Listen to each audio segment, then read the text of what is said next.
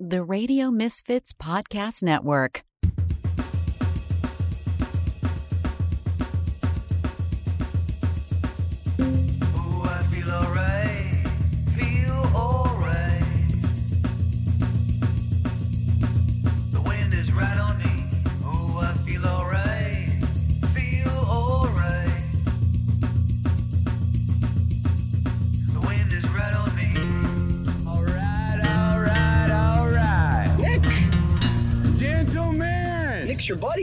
You can drink beer with. start your engine! It's the Nick D Podcast. All right, all right, all right. It is the Nick D podcast. How are you? My name is Nick Digilio. I am your host. It's episode 130, 130 episodes of the Nick D podcast. We are here on the Radio Misfits Podcast Network, the best podcast network in the world. RadioMisfits.com is where you go to check out the tons of varied, entertaining, informative, funny, fantastic podcasts. And you should take the time to check them all out and to take the time to rate and review us on every platform and discuss them at RadioMisfits.com please be a part of uh, our podcast network. And if you want to be a sponsor on this specific podcast, the Nick D podcast, uh, you can do that. You can advertise with us. We reach a lot of people. It's a very popular podcast, and you will reach a lot of people. If you got a business and you want to be a sponsor, you want to advertise with us, do it now. Send us a note. I want to advertise on the Nick D podcast. Sales at radiomisfits.com. Get there and uh, get in there now. Also, be a part of the Nick D podcast in particular. We have a voicemail uh, line that's open 24 7. We want to hear from you any time of day, anywhere, anytime.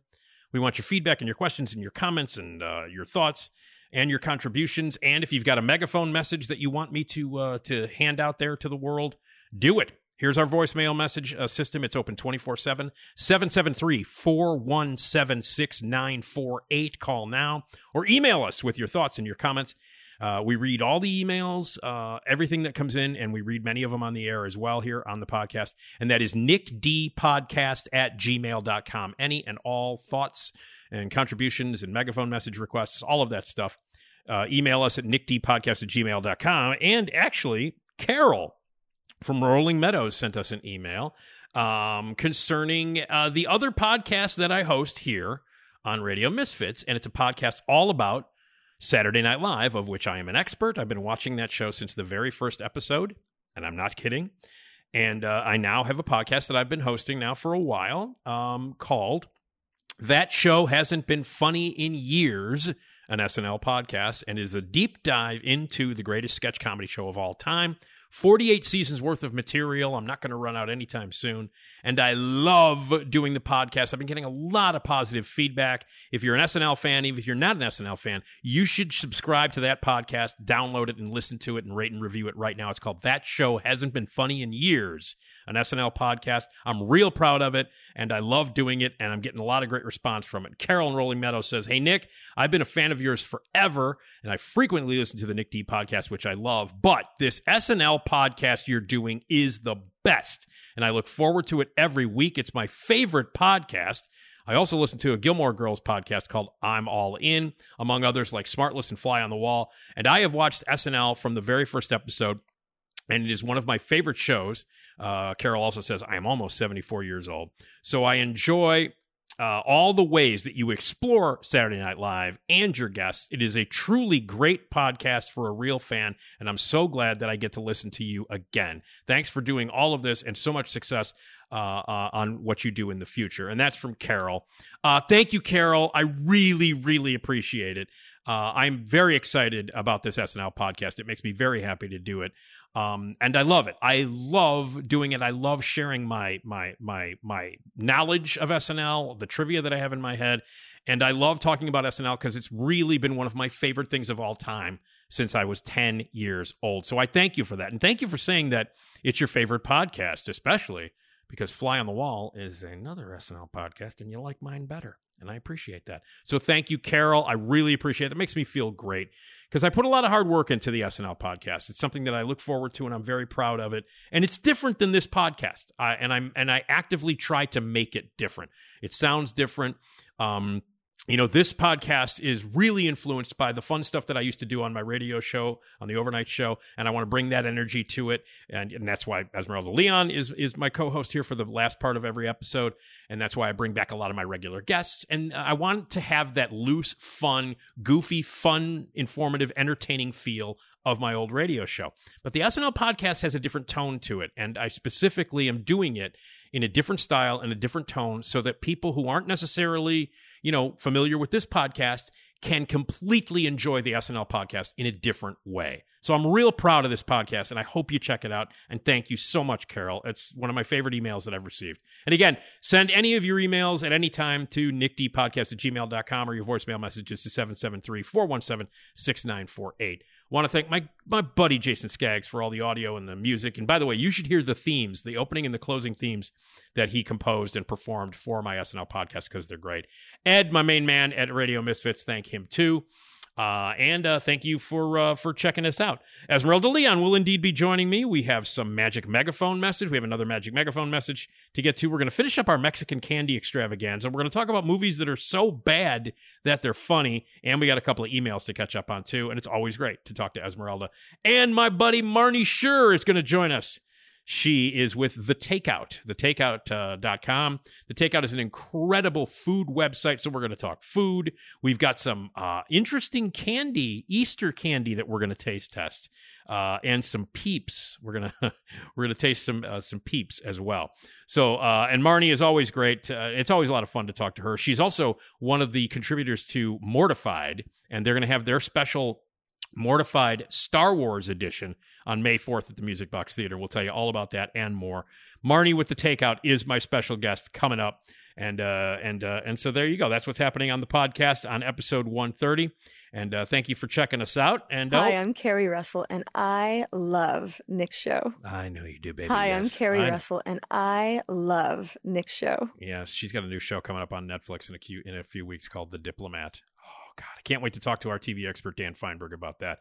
Anyway, lots of great stuff coming up here. Thank you for subscribing and listening, and uh, and we're gonna have a great show here on episode 130 of the Nick D podcast. And I uh, think that you deserve to be congratulated. Congratulations. You're about to listen to the Nick D podcast. It's by far the best decision you've made today. It makes the other podcasts seem like crap. Oh, yeah, don't be a jagoff.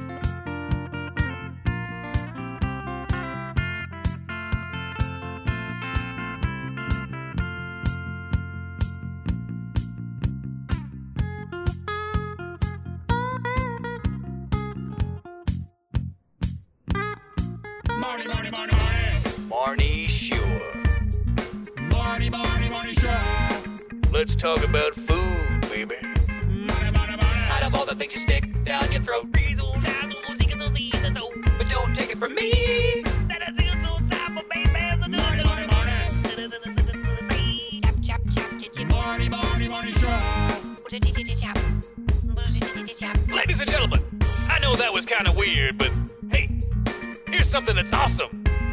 Marty Shure, everybody! Yeah, there it is. Marty Shure um, joins us once a month to talk about uh, a lot of food and a lot of other stuff and a lot of weird stuff. And that's a that's one of my favorite funky themes that we have, Marty. Gets stuck in my head a lot, actually. Yeah, it does, doesn't it? And especially the whole, uh, you know, the whole, uh, you know, uh, uh, sk- sk- sk- skittling and skedaddling that he does in the middle of it there. yeah, not enough songs have that these days. Yeah, I agree. Marnie, how are you? I'm good. How about yourself? I'm all right. Uh, Marnie joins us uh, usually once a month. Uh, it seems like it's been longer though since the last time you were with us. it does feel like that. I'm glad to be here. talk. We talk about food and talk about a bunch of other stuff. We'll do a little taste testing, and uh, we also talk about movies and horror movies in particular because Marnie loves horror movies, so we love to talk about that. Mm-hmm. Um, and tell everybody about the Takeout. Sure. So, The Takeout is a um, national food and drink publication. It's a website, but it's based in Chicago. and you can find it at thetakeout.com. We talk about all things food, but we try to keep it to food that people actually experience and eat on a normal basis. It's not fancy, but it's what people eat, and it's what we're here to celebrate. Right. I love the the takeout, and it's an offshoot from uh, the Onion and the AV Club, Mm-hmm. um, where it all began. And uh, and I love the takeout, and and we uh, uh, love to talk about real food and fun food, and we've got that. And um, a lot of the things that we are going to be talking about in this uh, segment will be Easter related because hey, it's Easter weekend. That's right, and it's a big eating holiday. It certainly is. Yes. I mean, um, I'm actually going over to my folks' house on Saturday. Um, and uh, uh, it's it's ham day, so we're going to have a ham Classic. uh, doing that. And then Sunday on Easter, I'm going to be celebrating um, Easter by watching Doctor Strangelove uh, in a movie theater. And I know that's because when I think Easter, I think end of the world. I like yeah. to watch. Who doesn't? yeah. So celebrating the Easter with a ham. And so, what are you doing for Easter? Uh, you, you got big plans? Uh, I'm I'm seeing family on Saturday also, um, and we're just gonna get together. I assume ham will be involved. Um, Cadbury cream eggs probably. Um, Mm-hmm. Yeah, nothing nothing elaborate, but it's fun to get together. Well, listen, you brought up Cadbury cream egg, so why don't we just get this out of the way? Okay. You will be you, t- t- today. Actually, uh, this piece will be up uh, at the Takeout. Check out the Takeout.com. Uh, uh, one of your comrades at the Takeout has chosen to write about it. Uh, I discovered this, and we briefly talked about it before we began recording. Um, maybe you would just like to tell everybody about what they're doing in the UK at Subway. Yes, the Subway Submarine Sandwich Shop is doing something special for Easter. Would you care Yeah. to try try to describe this? If that's I can attempt to do so. Uh, we're still, you know, I'm I'm still just like somehow not convinced that this isn't a very late April Fool's joke. Right. I, and I, I very, I very, uh, I very rarely hear you at a loss for words and kind of, kind of stammering a little bit. But I just heard Yeah. that, and and I just heard that for the one of the first times I've ever heard that from you, and I've known you for a few years now. Yes, and um, but I, think- can understand, I can understand the trepidation and the weirdness. I can understand. Yes, it should it should be obvious when everyone hears it. Um, I'm just going to say it. Uh, Subway UK, so um, the the sandwich chain known for you know meat and cheese sandwiches, is releasing a Cadbury cream egg Easter sub melt. Um, and there is a photo of this product if you'd like to Google it. And um, Um, there's I'm gonna put it w- w- when when I plug this podcast on social media. It, this picture will be uh, on the plug, so people will be able to see it on my Twitter and on my on my Facebook and stuff. So, um, but imagine if you can a toasted, what looks like a toasted Italian, you know, sub roll Mhm. with melted, gooey Cadbury cream eggs all over in in between. which when they're melted, it really kind of looks like an Italian beef with mozzarella. It in does. a really un unappet. Well, I- don't know. I don't know if it's unappetizing. It's unnerving. It, it, it is. It's unner. I think unnerving is the correct. I think that's the correct adjective to to describe it. Um, but yeah, they have like one sliced in half Cadbury egg that's like in between the two sandwiches that to make you to let it you know that that's what's the you know what's in the sandwich. and and it it looks like about six to eight Cadbury cream eggs are on that white bread. So I- it's just more than any one person should probably eat in one sitting because they'll Well- get a real sugar rush. I think one is an, is enough for two weeks. I mean, the Yeah. amount of the amount of sugar in those things is unbelievable. Has anybody? Do we know like uh, you know what you're consuming? Has anybody ever analyzed what's in uh, uh, uh, the Cadbury egg and how much sugar and and stuff you're you're actually consuming when you eat one of those things? Because they're unbelievable. They really are like a high concentration of sugar in, Right. in ways that other candy could only dream of. Well, Um, if you've yeah. ever dreamed of about seven or eight of these things melted between two toasted uh, Italian slices of Italian bread, well, you got to go to the UK, but you can get it. This this uh, you can get it. They're giving them away um, for one day only. It's worth the flight, I think, just to say you experienced it. You know, just to Yeah. be part of that historic moment. That's right. Well, anyway, that's how I thought we would kick off the conversation with the what the hell is it called again? The uh, The Cadbury cream egg Easter sub melt. All right. All right. We shall never speak of this again. Um, all right. Hey, uh, one of the fun things that we do when you when you're on is um, we talk horror movies. And I know uh, and I find it delightful because as you know, I am a movie critic and have been for many, many years. And uh, my favorite genre is horror. It's the it's the genre that was my gateway into movies. Um, and I love them. And I love the fact that you love them as well. And we like to talk about some of the horror movies. So, uh, what horror movies have you seen uh, lately um, that you would like to that you would like to mention? Because you because you're watching older stuff, you're catching up on stuff, you're getting you're jumping headfirst into the genre, as it were. I'm trying to. Yeah, Yeah. it's um it's just such comforting watches for me like these horror movies I watch them again and again um I'm picky about my horror but I've been watching some ones lately that I really liked uh starting with the movie Sick from last year now did you see this movie Sick I did. It was um it was a, a midnight show for the Chicago International Film Festival in October. So Got it's it. been a while. I saw it last October. Yeah. Um, and y- explain the plot for Kevin Williamson hasn't written anything in a long time. He's the guy responsible for Scream and a couple of other uh, big movies.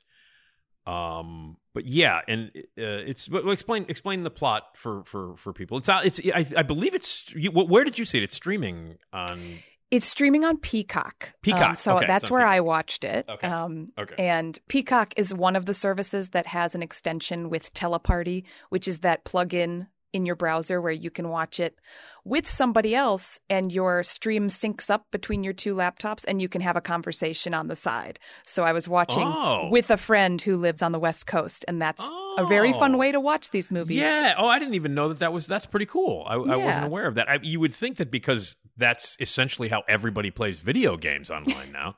right. You would think that that would be some. Well, that's a great idea to to like do a group thing where everybody gets together virtually and watches a, a movie together. That's fun. Exactly. And with horror, you know, Oh, it's particularly fun because you get someone there to sort of do all the jump scare reactions with you. But Yeah. um, Yeah, yeah, yeah, yeah. Sick um, lends itself very well to that because it's a very simple plot and it's a very short movie. It's only an hour and 20 minutes. Yeah. And um, it's the plot is just April 4th, 2020. It's the throes of the start of COVID, and two college kids go and quarantine at one of their family's lake houses. Um, and suddenly, so they're at, they're relaxing at this lake house and talking about quarantine like it's the best thing ever. And then someone else is in the house, and Yeah. it just all proceeds from there. Right. And it's a, it's a, I mean, it's like a, it's, it's a typical sort of slasher. I wasn't a big fan of it, uh, Marty. Mhm. Um, Yeah. uh, it, it, to me, it was like a slasher movie with just, uh, you know, with uh, surgical masks. That was the only thing. It was Right. just like a slasher movie with masks. Right, Um, like COVID is set dressing in Yeah. pretty. It, it's it's almost like funny the way that the movie kind of said COVID horror and then wrote the script around that. You know, Yeah, yeah. And also, I mean, they were getting details really wrong uh, in it because I was, I happened to be at that time in April of 2020. I was still going down to work every night at GN, Mhm. um, and you know, I, I, my show would follow the nightly. No, at that, and and again, they refer to it in this movie. They refer to it as COVID. Um, Mhm. and in April of 2020, nobody referred to it as COVID. It was you're right. it was either coronavirus or if they did get into it, it would be COVID 19. You know what I mean? Like, but it was Yeah. always like corona or coronavirus. That's what it was referred to. And they never once do that in this movie. And that kind of drove me nuts. As someone who was, you know, knee deep in the media while Yes. the while that was happening. I know I was being a little too nitpicky for a stupid horror movie, but um but I loved that's uh, that's go just ahead. it, right? The the the fact that it's a stupid horror movie is what made it fun. Um, Yeah. The runtime kind of tipped me off that we weren't going to be watching great American horror cinema right, here, right, but right, right, right. it was. and I saw, uh, and I and I must say that the audience I saw it with, I saw, like I said, I saw it at a midnight show at the Music Box, um, on a Friday night, and the theater was packed, and it was, you know, a midnight show at the Music Box. Plus, it was part of the Chicago International Film Festival, so the place was loaded with with the the, the crowd. You know what I mean? It was a paper house. Mhm. You know what I mean? Yeah. So people were there to have a to be people were whooping it up and having a great time, and that's fine. And I happen to adore Lin Shaye mhm. um, who's in this movie, and people uh, uh, no, I'm sorry, it's not Lin Shaye. What the hell is wrong with me? It's um, oh man, now I'm blanking on her name. Um, she was in um Hung with uh, Thomas Jane, and why am I blanking on her name? She's this. She's uh, oh, um, in Jane Happiness. Adams. That's it. I love Mhm. her. I Yeah. and she's great. She's my favorite thing in the movie. Yes, Um, she uh, shines. Yeah, she's the best thing in the movie. But Yeah. yeah, but but but you had a good time. And it, but I mean, watching it with you and your friend like that on the West Coast, that must have been fun, though, right? Totally. And like, you know, just furiously typing OMG, you know, a bunch of times. It just makes it more fun. And I Yeah. highly recommend anyone to watch it that way. Yeah, yeah. So okay, a, a great little slasher movie that uh, you had a lot of fun with. And I understand that you caught up. Boy, I, I didn't like this one either. The next one, uh, World War Z. That's right. I finally, after what, a decade, um, Yeah. managed to get around to this one. I read the book in college. I, I went through a big um, zombie lit phase. Um, Yeah, yeah, and I, I thought, I think Max Brooks's books are really like engaging in that way for their Mhm. realism. Mhm. I think the movie, I really enjoyed watching it, but it, I was distracted the whole time by the fact that Hollywood threw a big budget at something Yeah, that works best when it doesn't make use of a huge budget. that's exactly how I felt about it. I love the book. I love love the Mhm. book, and and the and the oh, and making the movie out of it was very strange. The way they made it into the movie, Yeah. it turned into a big budget extravaganza. I mean, Brad Pitt's the star, and He'll um, never look like a normal everyman. no, exactly. And and and I am of the I'm a the, now Marnie as we've discussed, my favorite genre is the horror genre. hmm And my favorite subgenre within that is the zombie. Like the zo- Yes. the zombie genre is my favorite. And I get a little bit nitpicky because I like my zombies slow. Mhm. Um so I have an issue with World War Z because they are certainly not slow. Um, no.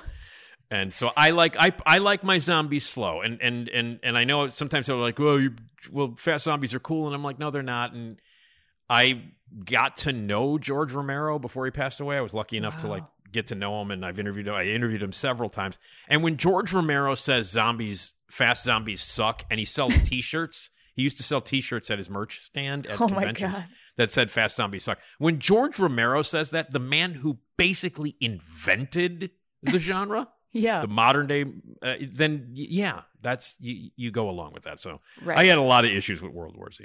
Yeah, but it, it's uh, I'm impressed with you know the scope that they were able to accomplish. But the best part of the movie is the lowest budget part, which is the the scenes all the way at the end that take place in a literal hallway. So it's Yeah. like you know that should tell you like Yep. this is where the genre belongs. And um, Yep. yeah, it was it was a fascinating case study in why certain things work within horror. It, it's like when they made a movie out of the, uh, which of course was ridiculous. They made a movie out of a great book, the the Abraham uh, Lincoln Vampire Hunter. Yes. um, which is a fantastic book, but it's like a textbook, you know, Mhm. like and the and the World War Z is like a, a, survivalist book. Yeah. So they they they take these mo- these books that were written in a certain style, like I mean, the Abraham Lincoln thing is a textbook. It is literally a textbook, and then they try to make it into a movie, and they fail miserably. And you know, a how to survive a survival book was turned into a Brad Pitt movie, and it was just it's weird. Yeah, like Brad Pitt just makes things too Hollywood. I think. Yeah, the- and I love him. key. I adore Brad Pitt. Um, Mhm. all right, well, let's get to one that we that I am excited that you saw Yeah. because it's from one of my favorite directors of all time, Sam Raimi. hmm You saw Drag Me to Hell, and I feel like I've if if someone had told me when that movie came out, it's just like Evil Dead for the next generation. Yeah. I would have seen it immediately. I feel like I totally missed this one. I think it did come out while I was out of the country uh, studying abroad, Mhm. um, and that's part of it. But I cannot believe I haven't had this movie in my life sooner. It's everything that makes Sam Raimi fun to watch.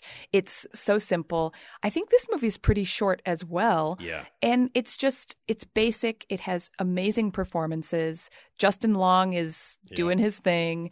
And um, yeah, I just enjoyed every moment of it. me too. I love Drag Me to Hell. I think it is, a, and it and it did okay at the box office, and it's Mhm. one of those movies that, like, when you talk Sam Raimi. I think should be spoken of in the highest regard. And most Yeah. people are like, nah. And I'm like, I think it's better than any of the damn Marvel stuff that he did. Mhm. um, uh, and it is a full on Sam Raimi movie. Um, you know, it's got the sense of humor, it's got the craziness, it's got the you know people being covered in all kinds of bodily liquids. um, I love it. I Yeah. love Drag Me to Hell. I think it's fantastic, and I saw it probably three or four times when it came out in the theaters, and I've seen it dozens of times since then. I'm I'm so glad you liked it, and and it is it's great. Sam Raimi, Sam Raimi at the top of his game. Yeah, and you know, it's just uh it's got buckets of comical blood and um it's just it's going to have so much rewatch potential, I can already tell. Yeah. yeah. Now you did see Cocaine Bear. I did. um, which I think everybody did when it opened. Like that weekend, it made like a billion dollars or something. Um, and I'm not a fan. I thought it was terrible, and mhm. and it was a one joke movie, and the joke wasn't very funny. It was the same joke over and over and over again. I liked the idea of kids doing cocaine at the beginning, even though they didn't really, even though they didn't really do it. They kind of ate it. Remember? That that got the biggest reaction from me. I like shrieked. I just didn't Yeah. expect them to eat a spoonful of Uh, cocaine. that to me was fun. Uh, that was my favorite part of the movie. Was like Yeah. watching like twelve year olds do cocaine. I thought that was great. Yeah. And then and then it just be and I love Keri Russell very much. Mhm. I don't know if you know this, but uh, Hi, I'm Keri Russell, and I love Nick's show. I don't know if you know that or not. But but I've heard. I am a f- I'm I've been a fan since Felicity, and I love her very much. And and she unfortunately, you know, she had to play the straight guy in the entire in the movie. Like you Mhm. know, she did not. She played the concerned mom, and everybody else got to do all the the, the crazy stuff. But I will say this. It- now, what did you think of it overall? Now, yeah, you know, again, this is a movie that I guess with a big crowd, you know, might people might have fun. I just was miserable during most of the running time of it. but did you did you enjoy? Were there th- aspects of it that you thought were okay? Or So it felt way longer than its brief runtime would suggest. And, and I think that goes to exactly what you're saying. It's one joke that plays out again and again. But I watched it in a theater full of 13 year old boys, and that was a treat in itself because, of course, they're having the time of their lives. there you go. But also, um, it's so funny because for being just an absolute, like, lowest rung type of movie like it's, Oh, it's crap. It's crap. it's crap it's Yeah, crap like yeah, for it's crap. being crap it has performers I love. And like, I don't know what your thoughts are on Alden Ehrenreich, who's in it. He played Solo in Yeah. um the, I'm a fan. Solo movie, and, And it's so Coen funny brothers. because He's in the Coen brothers. Uh, uh, the, oh, that's uh, right, um, The uh, Hail, Hail Caesar. Yeah, yeah, yeah.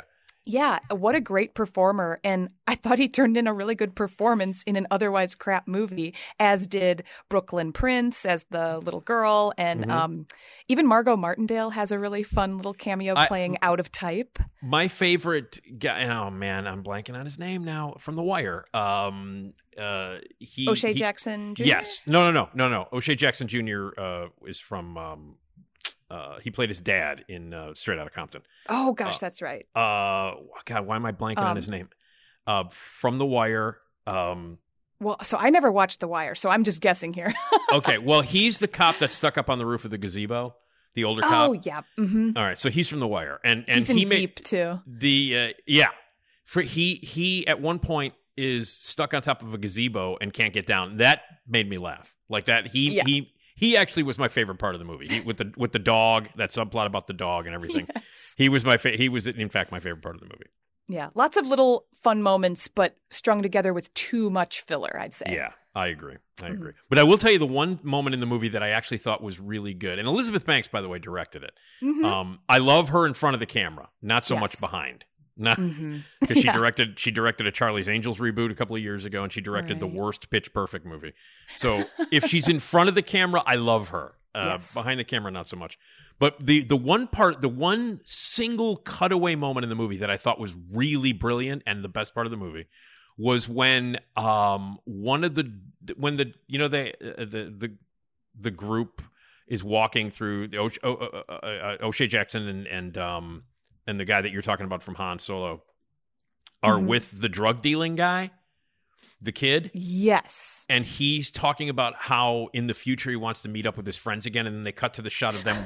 one one guy's holding his own head that's been ch- ripped off, and they're dead. And that moment where they're like, there's this other world where like the dead bodies exist and they're alive. I was like, wait a minute, let's explore that a little bit more. Let's go back into the wait. You know, You're just so this- right.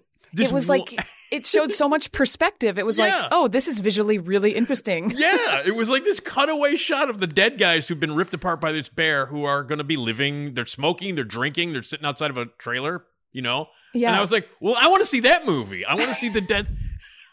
Maybe that'll be the sequel. okay, then that's we can only hope. Well, anyway, uh, I hope you see. Well, the next time we talk in May, we'll talk more about horror movies that you're catching up on. But um, it is um, food stuff that we talk about for the takeout, and I really have to get because we're going to be. And, and by the way, we're going to do taste tests here. We've got some Peeps products. Explain what we're going to be mm-hmm. taste testing here from the world of Peeps. Those marshmallow treats that some people love and most people can't stand. Yeah, Peeps have really expanded beyond the classic yellow chicks that you used to see at Easter. They still sell those, of course, but they've gone off the wall in terms of flavor offerings. And this year, they've got a returning flavor, sour watermelon, as well as some new flavors, including hot tamales and Dr. Pepper flavored Peeps. And they've even expanded beyond the marshmallow product to do marshmallow flavored versions of other things, including Peeps gummy candy. Right. And I have the I have a package of the gummies. I'm holding them right now. Mm-hmm. And uh, the hot tamales, by the way, that's the cinnamon candy flavored. Yes, it's not, not tape- like- it's not actually like a real tamale. It's not Right, right. Yeah, the, the the company that makes Peeps also owns the hot tamale candy brand, so it makes sense that they mashed them Yeah. together. And the sour watermelon you've already tried. I've not. I'm so excited for you to try those. And I've got the Dr Pepper, but I have to say the Dr Pepper flavored Peeps is the one that I'm most excited about. Same here. I'm so excited. I, I, I went like to my I went to I went to my the Walmart closest to my place. And uh to to get these things. And I have I I don't know. I have not gone Easter candy shopping ever, really. Mhm. They had like fi- Walmart in the front of this this is the Walmart like on Diversey right where you can get your uh where you can get your driver's license renewed. Yes. Um that one. Mhm. And I went in there and they had three in the front, in the seasonal section in the front, they had like three giant aisles of insane miles of Easter candy and like an entire aisle of Peeps products. It's Yes. insane. It, and the the aisle, the seasonal aisles that they put up for Easter, at least at the one I went to, I was with my parents out in the suburbs, and I was like, Yeah. "Let's go to Walmart." Right. Um, it the aisles are so tall that they literally Yeah. block out the light. You know, you're you're in. They're so much taller than a normal aisle. You cannot see the end of them. Uh, it is. You're absolutely right. The seasonal aisles are insane there, and because it's Easter and it's all Easter candy, I kept waiting for Gene Wilder to come out and say, "Hey, welcome." You know, I, it was it was insane, but. Uh, so I did. I grabbed a bunch of stuff. I grabbed, you know, I got the the sour watermelon, I got the hot tamales, I got the Dr Pepper Peeps, and I've got the gummies. And I almost like, and I also bought a uh, a giant bag of pre-filled Easter eggs Hmm. for my last uh, live um, podcast show at Zanies. Mm-hmm. So everybody who came got an Easter egg.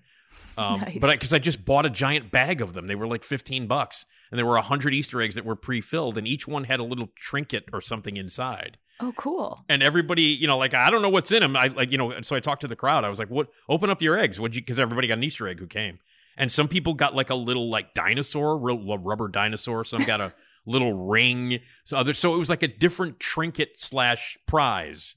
Um, Oh, I and I got that. that. in the I got that in the same aisle at at at, uh, at Walmart. So Maybe I'll have to go get some of those. yeah, they're out there. You got till Friday. You got till Sunday. We got a few That's right. days. So, but anyway, all right. Well, uh, speaking of Easter, the headline for the Aldi story alone, um, I just want to hear you say that. That's that's basically. So let's Yeah. let, let's let's cover this one first. This is at the Takeout. Check out thetakeout.com, which is awesome. Where's the Yeah. first story? It involves Aldi's.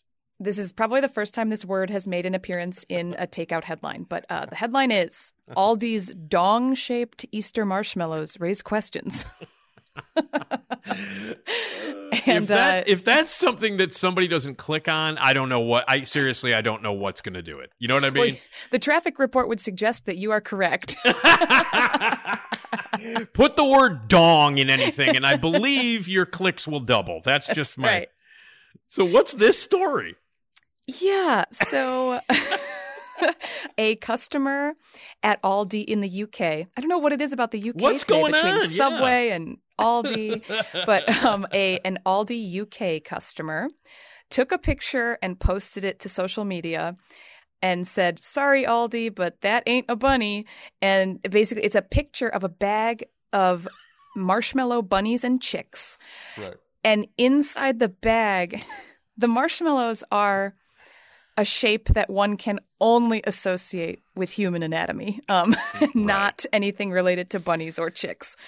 Yeah, I'm looking Um, at it right now, and it does look like a bag full of dongs. It really, yeah it if does. you yeah readers can can see the the photo in our article um it's undeniably that shape for sure um but It is, and it's not just the dong; it's the other uh, couple of things. that are- accoutrement Oh, yeah accoutrement, accoutrement, if that's how you want to refer to them, sure. Yeah, it's all of it together um i think and and if you like i've spent an inordinate amount of time looking at the photo to try to figure out what the hell they were trying to go for you know because like you kind of want to know like where their heads were at Right. and it it's supposed to be like a duck or a chick in profile um it, it, it is. yeah and so Yeah. like one um round part uh is the chick's head and the other part i think is supposed to just be its like protruding chest and then the elongated part is supposed Oh, to be the body Okay. Now I got now. Okay, I can. Well, yeah. I guess Yeah. I can see that. Okay. but that's meeting them more than halfway and Yeah. Aldi itself uh, retweeted the photo from its official account and said, "We can't even defend this one." so I think that Aldi knows uh, Right. that it's an inscrutable product. That's right. Well, uh, again, you'll get a lot. You've already gotten a lot of traffic on it, but all these dong-shaped Easter marshmallows, there. That's what we're looking for right there. Um, yeah, and you when you you can see the picture, by the way, and there's no arguing what it looks like. And check it out at the Mm-hmm. takeout. But okay, that I thought we would lead with that because that's a classy story. Oh yeah, for sure. That's what we're all about. Okay, uh, Oreos are confusing people. How is that possible? How can anybody be confused by the simple, lovely Oreo? I had never thought about this before. Oh, by the way, before we get into that, how do you Mm-hmm. eat your Oreos? Um, here's where I get real. Oreos just really Oreos are not my favorite. So Okay. I don't really eat them. What about Okay. you? Um, I I- like you. I am not a. I'm not a huge. It's not my not my go to cookie. But when I did eat them as a kid, or if I ever have them now, I do not separate them and do the scraping of the cream with my teeth thing. I eat them like a cookie. I, I eat Mm-hmm. You them and bite I, in. and I do not like double stuffs. It's too much. Oh, interesting. Okay, Do well, I definitely not. disagree with you there. Okay, all right. All right, but you're not. You, but you're not like. Yeah, I'm not. A, I. I can't like do the double stuffs. It's like too much stuff for me. I, I only want a mega stuff Oreo. That's it's really why I don't eat them more often is because Right. they never have enough cream. I got you. Okay, so it's the cream filling that that that you do like, yeah. and it's the dark chocolate uh, cookie part that's not crazy. That you're not. Yeah. It's like, Okay. you know, take All it or leave I it. I just had to ask how you ate them because you know the whole like twisting them. Do you twist them and separate them? And no, I don't. And and the twisting is what is confusing to scientists right now. Okay, actually. Um, Yeah. because a team of researchers at MIT, um, in the engine, the mechanical engineering department, uh, was investigating uh, the issue of apparently people who do spend a lot of time twisting their Oreos open get frustrated because when you twist it, it doesn't leave you with two clean halves that both have cream on them. Most of the time, it just puts all the cream on one side and none on the other. So the the scientists wanted to figure out why this was, They and a lot of time at MIT, huh? They really have a lot of. I mean, seriously, what what the hell are we talking about here? What are It- these? How much think- money are these guys making? I, you know what I mean? well, it's funny to think about this experiment and how it might be applied to like other things. I have no idea, but Uh-huh. They really did. They took um, an instrument called a, I believe it's pronounced rayometer, um, but what it has is two counter rotating metal plates, which, when you think about it, is kind of what our hands are doing when we twist an Oreo open. We're counter rotating them. And uh, it was used to twist open more than a thousand Oreos in order to see how the cream landed. And it said about, or they found that about 80% of the time, the cream, for whatever reason, was sticking only to one side. And they can't account for why this is happening so much more. Because you'd think that it would happen like 50 50, because it's just a matter of chance or whatever.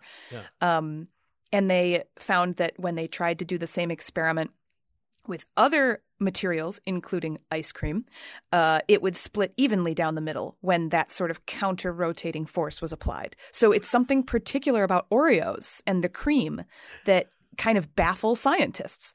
Um, and they they ran it at different speeds. They they tried to replicate like human grip versus like superhuman grip, and um, the the explanation in part is just sort of that the cream is stronger than it is sticky, which means that you know that's how you can kind of pull it off an Oreo in one piece and Yeah. it won't like tear into a million little pieces. Yeah. Um, and so something about those properties of the cream just forms a stronger bond with the the cookie that it's placed on first. I see. Yeah.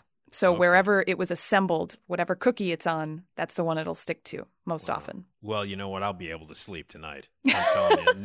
Thank God. that.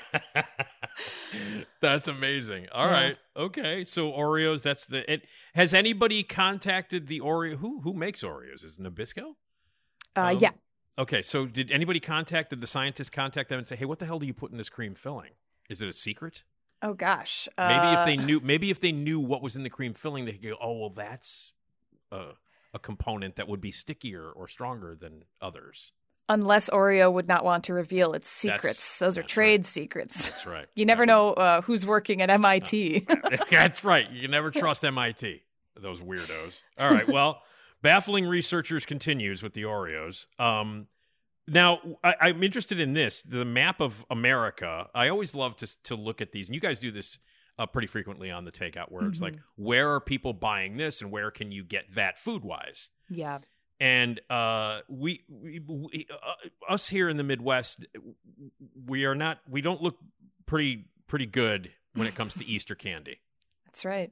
Uh, explain this to everybody. Yeah. So, um, a lot of people use Instacart to get their groceries delivered. Um, for those who've never used it, it's basically an app that sends a third party shopper to the grocery store for you, and Yep. they get everything on your list and they deliver it to your house. Instacart has data on what Easter candies people buy the most in each state uh, through Instacart. So it's not going to account for all the grocery shopping that America does, but it's a you know it's a representative sample of what a heck of a lot of Americans are buying. Sure. And so they determined which Easter candies are being purchased the most uniquely, um, in, in the most uniquely high volume in each state. For most states in the country, the top purchased Easter candy is Reese's peanut butter eggs, which Right, I which- love. Yeah, I was going to say, which is correct. That Yes. should be the top seller. Objectively correct. Absolutely. and a lot of states that didn't have peanut butter egg as the answer they had peanut butter cups, like those little Easter colored foil wrapped ones. Yeah. So that's like still acceptable, you know. Yep. Uh, the Midwest states, including Missouri, Illinois, Indiana, Ohio, Wisconsin, or uh, Michigan, we all chose Starburst jelly beans, which Oh, no. are fine. I like them. Yeah. But can you imagine opting for those over a Reese's peanut butter egg? Not in a million. No, No. I can't. Quite frankly, no. Wow. So I'm just I'm not I'm not pleased with my fellow Illinois residents right now. Yeah, Um, I, me neither. I gotta say, know. I'm frankly, I'm now. You do have the list of the ten most popular Easter candies Mm-hmm. that were purchased through Instacart. You want to fly down that list real quick? And but as you Yeah. mentioned, number one, and justifiably so, is the Reese's peanut butter egg, which is outstanding.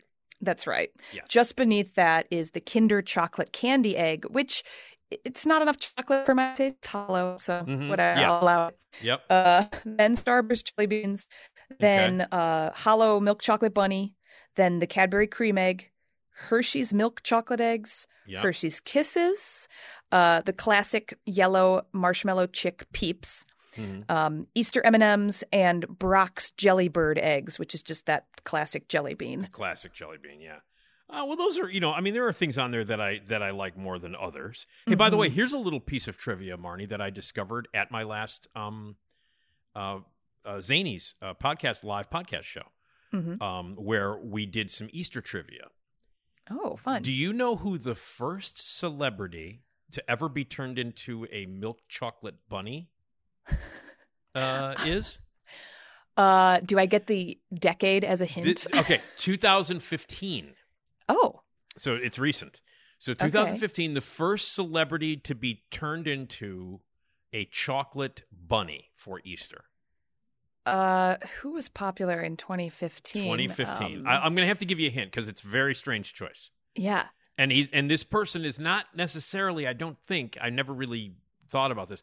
associated with bunnies in any way, Okay. nor, nor nor chocolate for that matter. I don't think. Uh-huh. Um, but he he is British.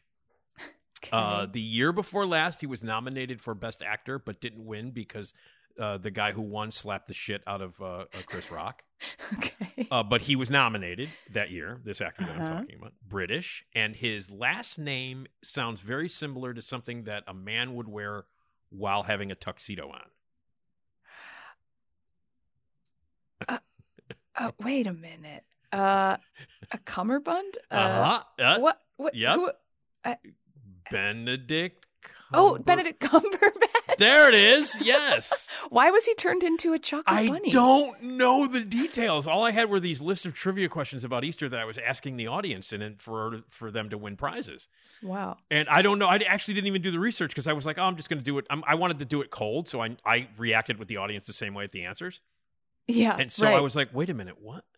So Benedict Cumberbatch in 2015 was the first celebrity, I guess, of note to be turned into a chocolate bunny um, and sold. What an honor. Now I don't know. Now it was it was. Am I wrong? Was Ken- was Benedict Cumberbatch a doctor? Was he in Doctor Who? Was he a doctor? He was. oh was. gosh. No, he wasn't. You're He was not Sherlock asking Holmes. the right person. He was Sherlock Holmes. He was Sherlock Holmes. And I, and I don't know what bunnies have to. I'm trying to figure out if there is something that he did. Maybe uh, uh, you know, maybe a, a subscriber or a listener knows. Uh, yeah, I'm thinking holiday wise, he's a Christmas guy because he was the voice of that new Grinch movie. Exactly. He was the Vin- he was the Grinch. He was Sherlock Holmes. Yeah. Um. Uh. He was. I don't know. I don't know where the. I don't know where the bunny comes in. But Benedict Cumber. Maybe the people at the chocolate place who made these bunnies were big fans of Benedict Cumberbatch. I don't know. Or maybe here's He's- fans of them. He's Doctor Strange, right? Does he turn people into rabbits when he's Doctor Strange? I don't. I don't know. I, I have no idea. I don't know. So Huh. let's let's think on that for a month and see if we come up with anything. Uh, Will do. But anyway, I thought I'd throw that piece of trivia at you. The first chocolate actor c- celebrity bunny was Benedict Cumberbatch. I'm going to tell everyone I know. Please do. You'll be a hit at you'll be a hit at parties, Marty. I mean, they'll, they're gonna love you now. Um, all right, Buffalo Wild Wings. I want to get this one in before we do our taste test. Buffalo Sure. Wild Wings. What's the story there? Well, uh, they're being sued um, because their buffalo, their boneless wings, um, are not wings. Um, the the question comes down to naming and what the name of a product instills in customers as the expectation of what they'll receive. Um, and so someone did bring a lawsuit. Uh, God. so it, it kind of you know went viral a little bit because everybody eats buffalo wild wings you know it's a very popular chain Yep. and the claim is that boneless wings and I, I i kind of see the validity of the argument maybe not in the context of a massive lawsuit but um, the claim is that the name boneless wings makes customers think that it's going to be the meat of a deboned chicken wing and that's actually not what it is it's um slices of chicken breast meat deep fried like wings, right? So Mm. so you're kind of getting you're basically getting nuggets that they refuse to call nuggets. Right. and Right. so you know, maybe some people who expect the the wing meat specifically are getting like you know, something that they didn't ask for. Um, but Buffalo Wild Wings is very not worried about this at all. Um, Of course. After this complaint, they tweeted, "It's true. Our boneless Yeah. wings are all white meat chicken. Our hamburgers contain no ham. Our buffalo wings are zero percent buffalo." So they're trying to make it seem like, okay, Right. well, yeah, it's it's a misnomer, but so is a lot of stuff that we eat. I would also like to point out that this was filed by somebody from Chicago. This lawsuit. Yeah. So I and, and and again, uh, isn't it enough that we only buy jelly beans, Starburst jelly beans, and now we have to be associated with this lawsuit? yeah, and by the way, jelly beans contain no bean. Uh, That's right. There are no beans in jelly beans. Ridiculous. All right. Well, I'm glad Buffalo Wild Wings has a good sense of humor about it. But hmm if you literally go into a Buffalo Wild Wings and get the boneless chicken wings and expect wings, you're an idiot. That's that. that I believe is the is what we've. Well, learned. we'll see what the courts decide, right? No, that's true. That's absolutely true. We could. Uh, yeah. All right. All right. All right. Well, those are some of the latest stories. And uh, what are you guys working on? Is there stuff that you're working on now that we can see over the next like week or, or a couple of days besides the fantastic Cadbury cream egg story? Well, that's next up, and uh, next up. yeah, just getting over that Easter hump, talking about the final throes of Easter candy. Um, the Masters is this weekend, and we have a lot of stories about the famous foods at the Masters tournament. Yeah. Um, and yeah, from there, it's just Memorial Day weekend barbecue stuff all up and down. and that's what we'll jump into the next time you're with us. But let's do our Mhm. taste test, okay? Sure. and and right back into the Easter holidays, we have some peeps, some uh some regular marshmallow peeps that have special flavors. Would you want to? Which what would you like to start out with? Let's start out with the sour watermelon since I have already had the great pleasure of eating those and you have not. So not. I'd love to hear your thoughts. Although I am sorry in advance if it totally wrecks your palate for the rest of them. Oh, okay, all right, all right. Well, here here we go. Now, and they're green, and they look like peeps, and uh, oh, they're they're very gooey. And they're Uh, pink inside. They're pink in the middle. Yeah. Okay. Here we go. Okay. Sour. Oh, that's good. oh, I like them. right? Yeah, they're really good. Now, Yeah. the strange thing about them is the sour flavor is not in the marshmallow at all. It's just in the powder, but it Mhm. makes a big difference. Mm-hmm. Yeah, no, it's good. It's Yeah. good. And you're right. It's basically just sort of a marshmallowy sweet candy, but it's got that but all the sour watermelon flavor are the is the uh, is the crinkly coating on the outside. Right. And that's But I- plenty. That's absolutely plenty. I'm um, I'm getting a sugar rush already. but um, yeah, I have nine of these left. I don't know what the hell I'm going to do with them all. But I know. Sorry in advance for all the leftovers you're going to have. all right, now we're going to try stuff together. yes. All right, what do you want to try? What would you like to try next? Uh, by the way, I'm uh, a thumbs up on the sour watermelon peach. Oh, good, good. Um, Yes. I cannot wait any longer f- to try the Dr. Pepper right. peeps. I've been waiting for weeks. Me too. So Me I've got to tear one off here. Let's All see. right. Let me get. I can smell the Dr. Pepper smell. Yep, me too. Oh yeah. All right, hang on. All right, now this one is not this this peep is white, not pink. Because Inside, it's not, yeah. Because it's not watermelon. That's why. Mm-hmm. All right, are we ready? We're ready. All right, here we go. Well, that's Dr. Pepper.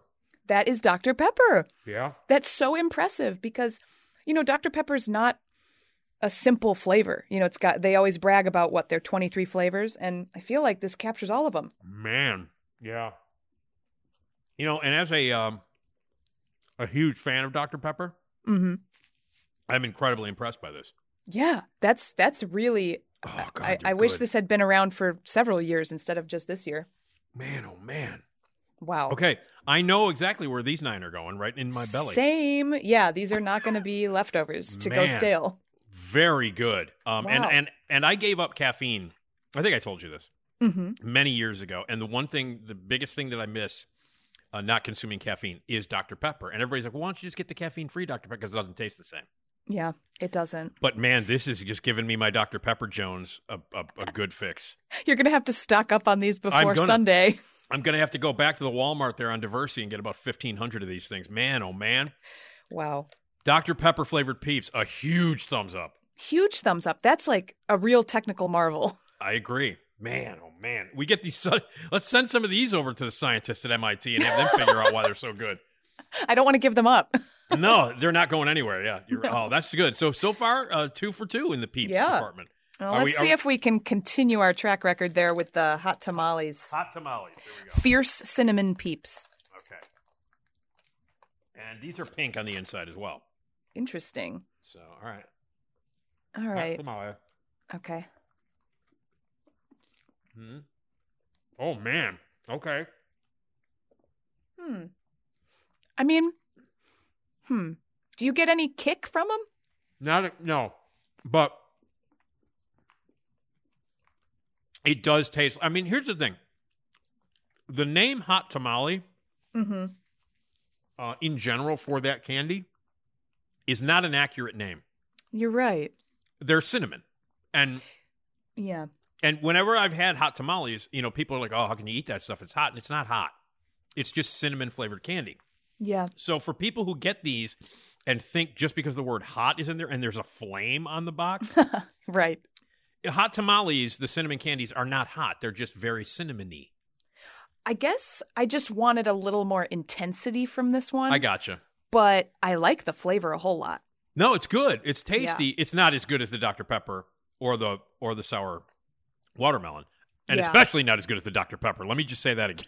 Nothing can beat it. That's the one to beat. That's it. Of the three that we've just tried, the Dr Pepper Peeps, I like all three of them. I think all 3 of Mhm. them are tasty, Yeah. and I think they're lovely additions to your Easter candies. But for me, the far and away winner is Dr Pepper.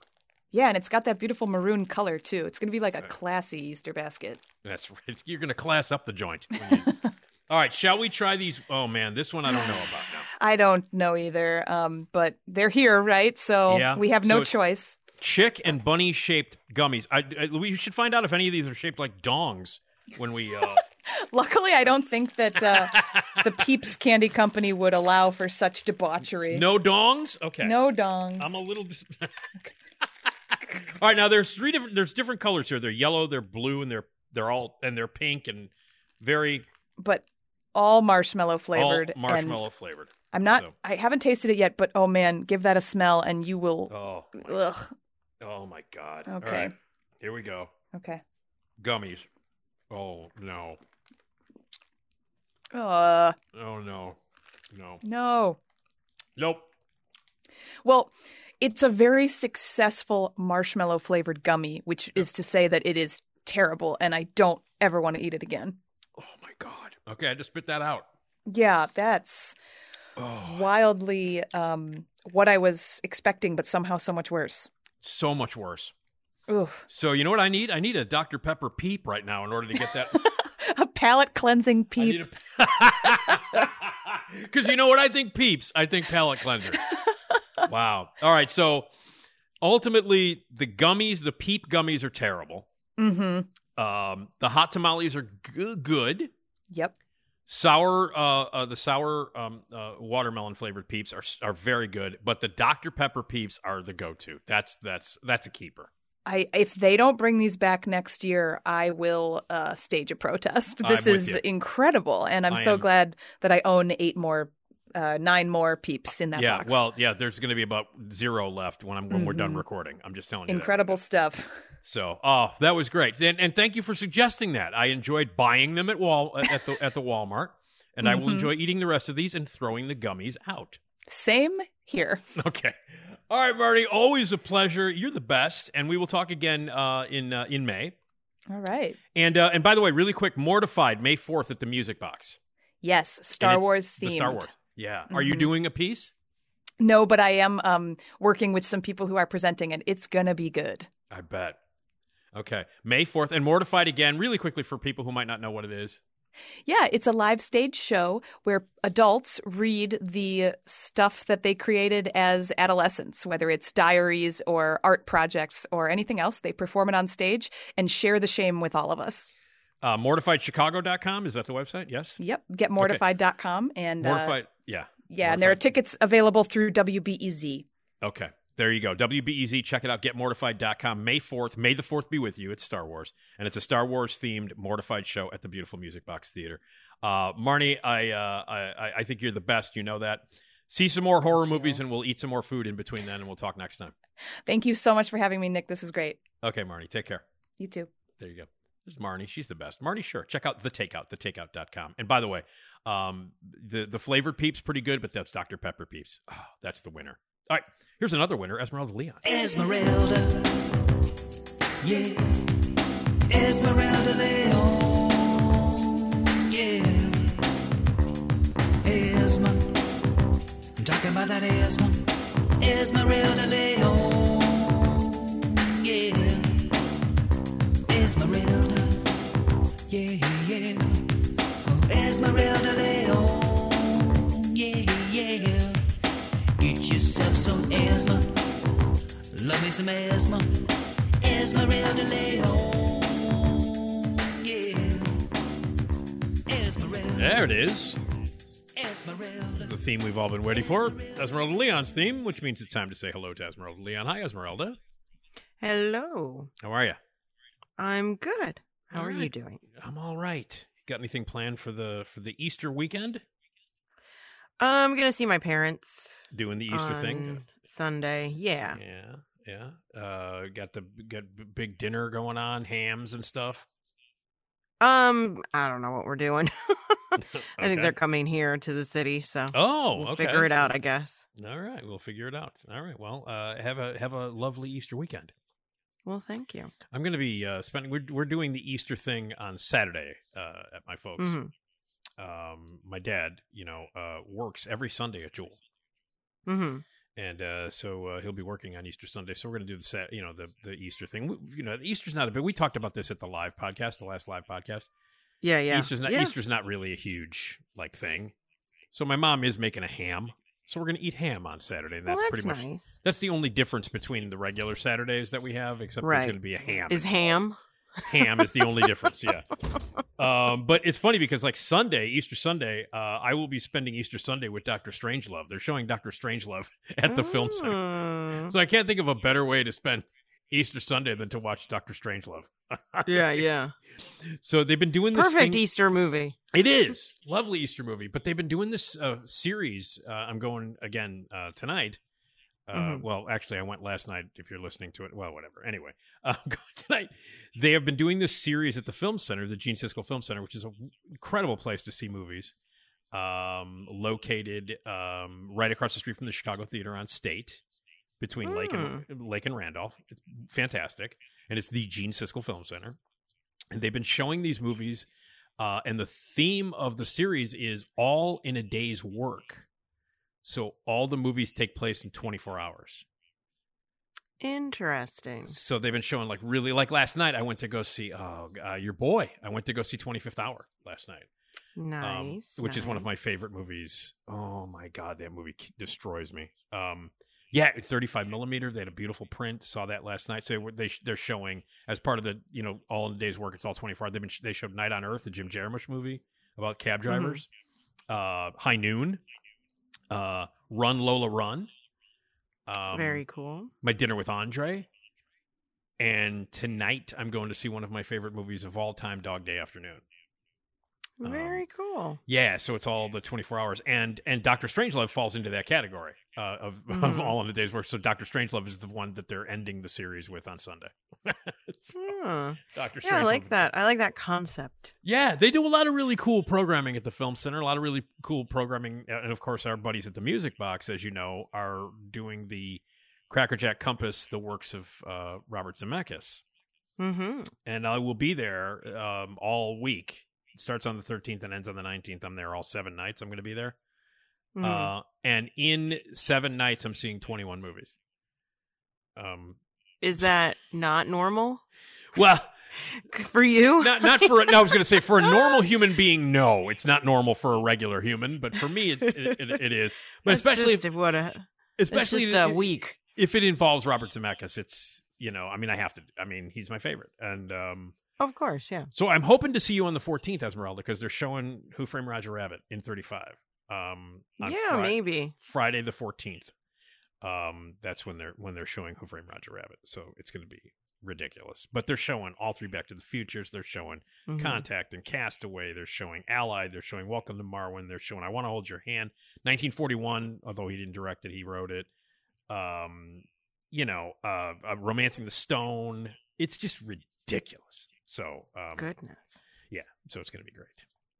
Anyway, but yeah, so Easter Sunday you'll be uh, hanging out with your folks. They'll be in town, and I will be at a in a movie theater watching The World End in Doctor Strange. Oh well, there you go.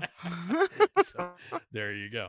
So uh, that's what's and and everybody will be. Yeah! Yeah! yeah. Now I'll tell you. Yeah, Oh, yeah! You know what's the most exciting part of this weekend, though, uh, Esmeralda?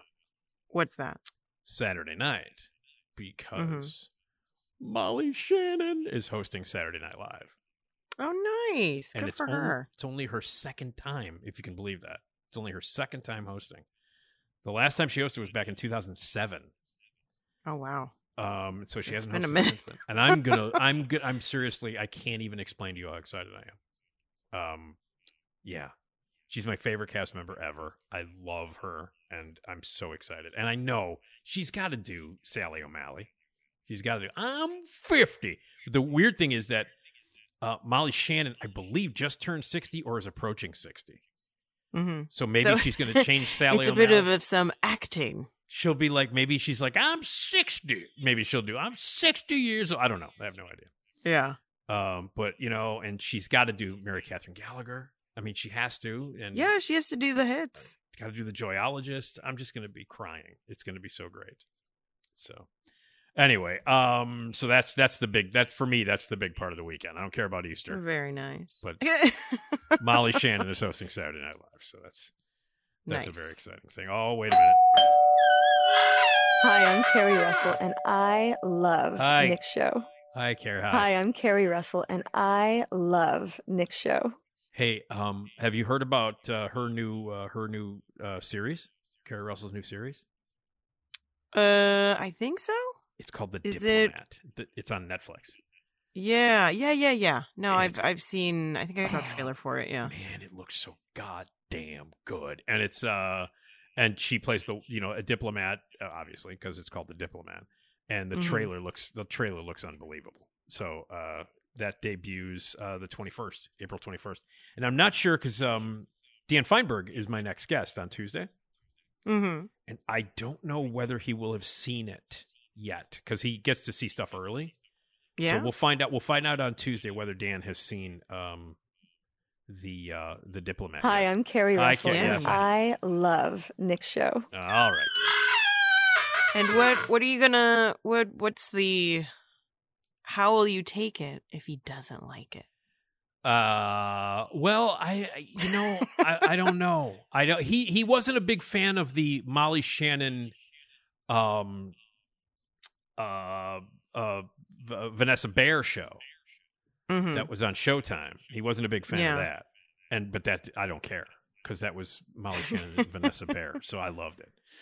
Uh, but it won't get a second season, which made me because I was the only one Mm. watching it. Essentially, I was the only one watching it. But uh, yeah, but anyway, so the Diplomat, couple of weeks on Netflix. You can you can see uh, the woman who lives on my back porch in a show. Oh, very nice. Yeah, she was away. For, She was away. She was away for about a week. I didn't know where she was. I guess she just filmed the entire series in a week and came back. I mean, she's efficient. She's efficient. She doesn't like to be away for too long, so you know, a week is like, whew. Yeah, she was gone. I was like, "What is she? Must have gotten a big job." And yeah, she did. Much bigger than uh, Cocaine Bear.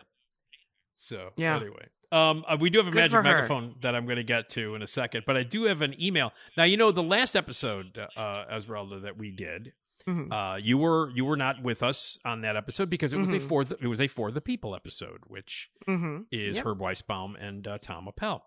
And during the conversation with Tom Appel, somehow we were talking about like our first crushes. Okay. And Tom and I are, are around the same age. We are almost exactly the same age. And um, so we were talking about like our celebrity crushes, and he didn't know who Hayley Mills was. And I was kind of Really? shocked by that. Yeah. He's like, I'm not familiar with Hayley Mills. I'm like, what? How can you how can you be a man in your late fifties and not know who Amy H- Hayley Mills was? I mean, I don't know. I don't know her in anything other than The Parent Trap. yes, which is the legendary thing, which obviously was Right. was remade with the Lohan um, years mhm. later. But the original Parent Trap, uh, she did a series of Disney movies in the late '60s and early '70s, and that's when I saw her and fell in love with her. Mhm. But he wasn't really familiar. But then I mentioned, and I couldn't think the name of it. And the reason I bring this up is because I had an email for it. And before I read the email, maybe you'll know the name because she was on Saved by the Bell before it became Saved by the Bell. Oh, she was. Yeah, she was the teacher. Right. Now, do you remember the name of the show? Because I couldn't think of it and Tom didn't. Um, I for oh now I have the, the that's what this yeah. that's what this email is about that I'm going to read. yeah, I forget what it was called. Okay, well, yeah, I want- was essentially turned into Right. Saved she by the was Bell, on the yeah. very first on the very first season. She was the focal point of the show, and I remembered it was named after her character, and it's called. uh, And, and I want to thank Anthony. Anthony sent this email, Mhm. and it's called. It was called "Good Morning, Miss Bliss." Oh, there you go. That's what and it the, well, the difference too was they were. I think they were in like junior high.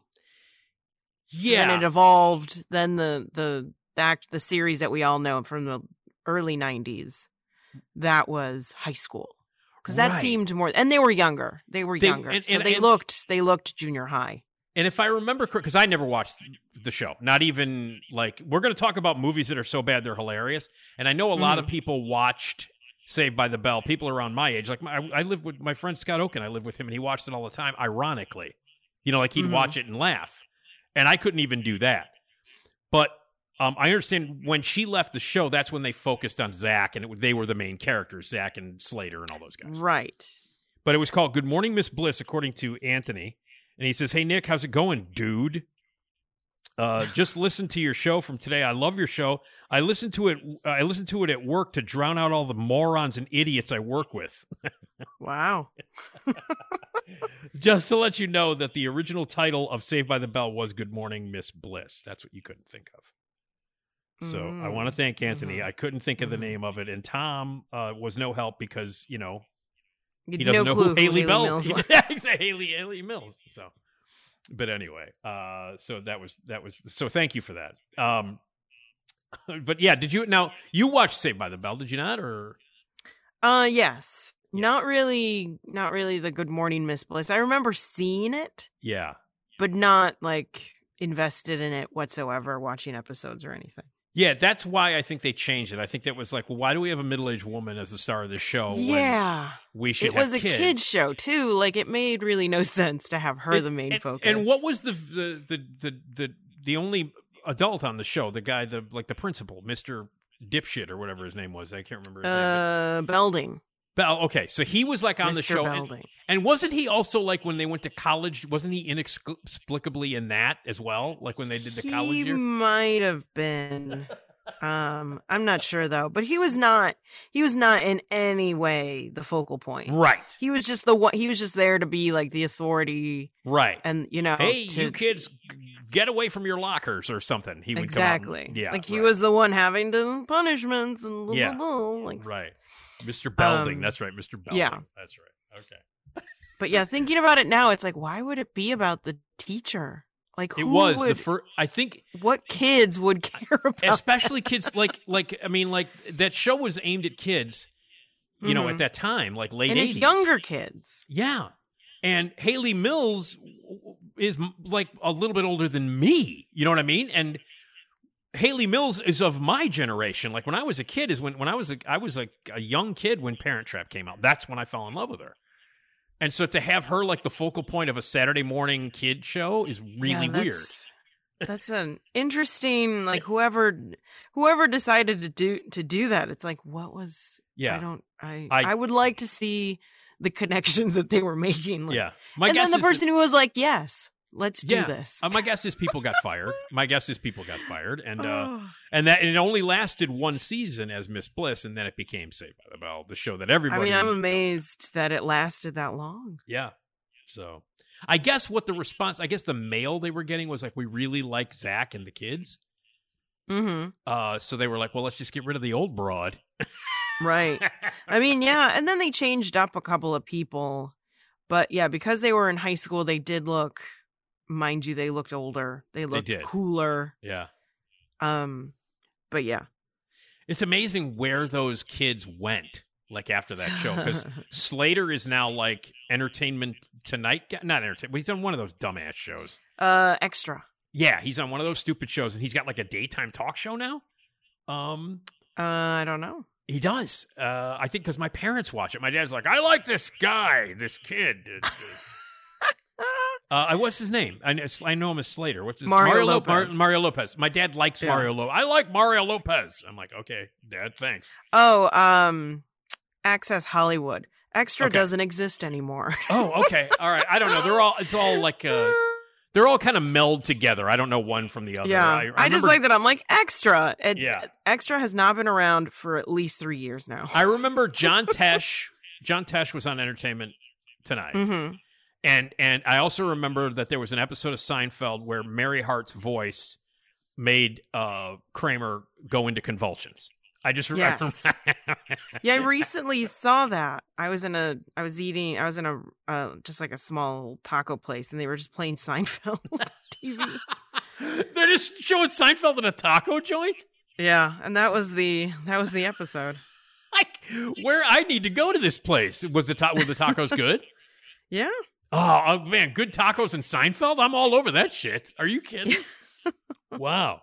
Um, but yeah, so I get confused, and so and then obviously T- Tiffani Thiessen went on to other stuff, um, successful stuff. She was on that. Remember that show that she was on with Peter Facinelli called like Fast or Speed or Speedway or Fast Ass or Mm. Fast Village or some shit. It was about you know it was like a kind of like a I think it was like a sort of a crime series, but about fast cars and shit. And she was in that.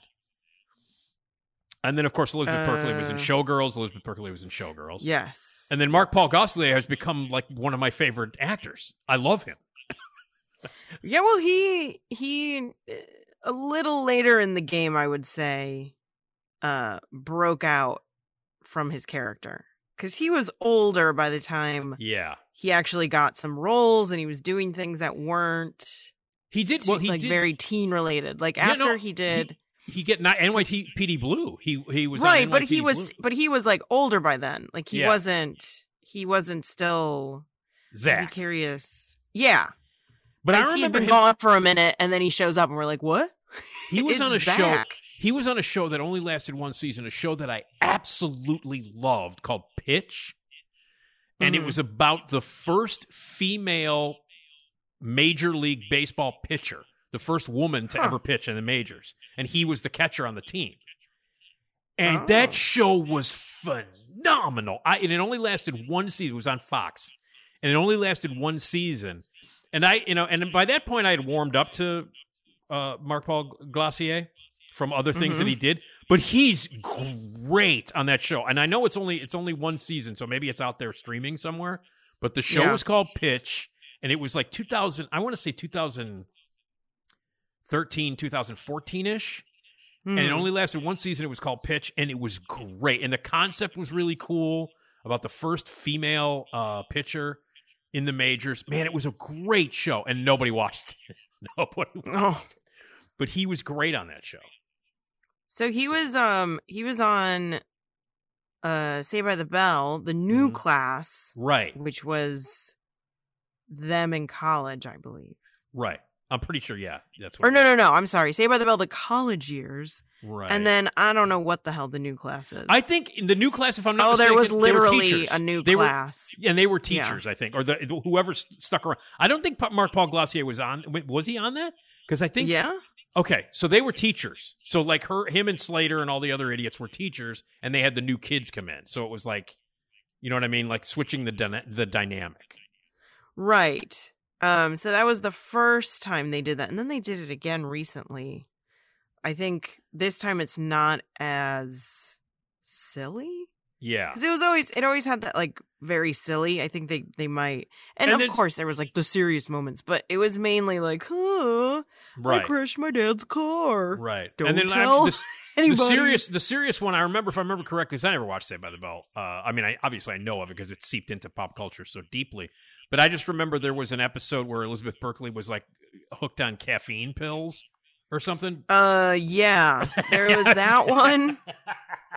I think there was one where they were drunk driving. Oh no! But not like okay. but not like to the point where it was like you have a problem. It was like one time and so then it would never it could never really become anything. It was like It was It was like those. It was remember the sitcoms in the '80s. Well, you were really young, but there were sitcoms in the '80s and stuff when they would have like the very special episode. And there was exactly. well, like, that's what these were too. Yeah, these are yeah, the yeah, very special episodes. Like there was one where like uh what what was it? A goddamn show where um Tim Allen fixed shit and broke stuff. What the hell was that? Uh, oh, um, his wife all yelled at him, and he you know uh, Home Improvement. yes, there yeah. go. So so Tim Allen. I mean, the, the basically the setup for that show was like it was like don't call a repairman. I'll fix the garbage disposal, and then it well, blows he had a up. show. And then yeah, He had a fix it show, Yeah, his show. Right, his show was that. Yeah, he had a show within the but he was not good at fixing things. Well, I mean, he was- was, and then he wasn't. That was the he joke. would fix. Yeah, he would fix things, but he would always want to take it further, and that's Right. when it, Like, it I'm went gonna put a- haywire. I'm going to put a new motor on the garbage disposal. You know what I mean? And then like it would Mhm. blow up, and then like his wife would yell at him, and he'd go out and talk to the guy with half a face, uh, Right. the- by the by the fence. but they had an episode, a very special episode, where they found pot hmm in one of the kids' rooms. Wasn't one of those kids like a hunk?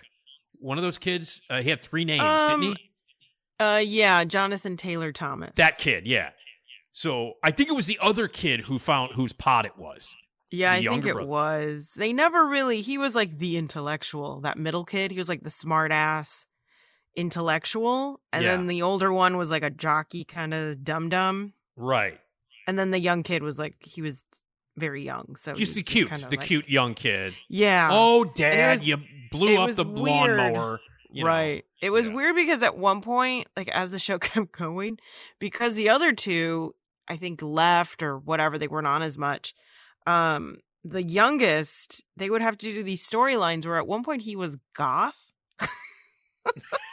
but like real goth, like stereotype goth. Like he had the white makeup and he the eyeliner, and it, yeah, it was oh man! So there were more than this one was towards the end. special episode then. And I remember you remember the episode where uh God, I want to say it was Gordon Jump uh played like the weird pedophile that made Arnold and his friend jump up and down on a bed with no shirt on on different Mhm. strokes. Yeah.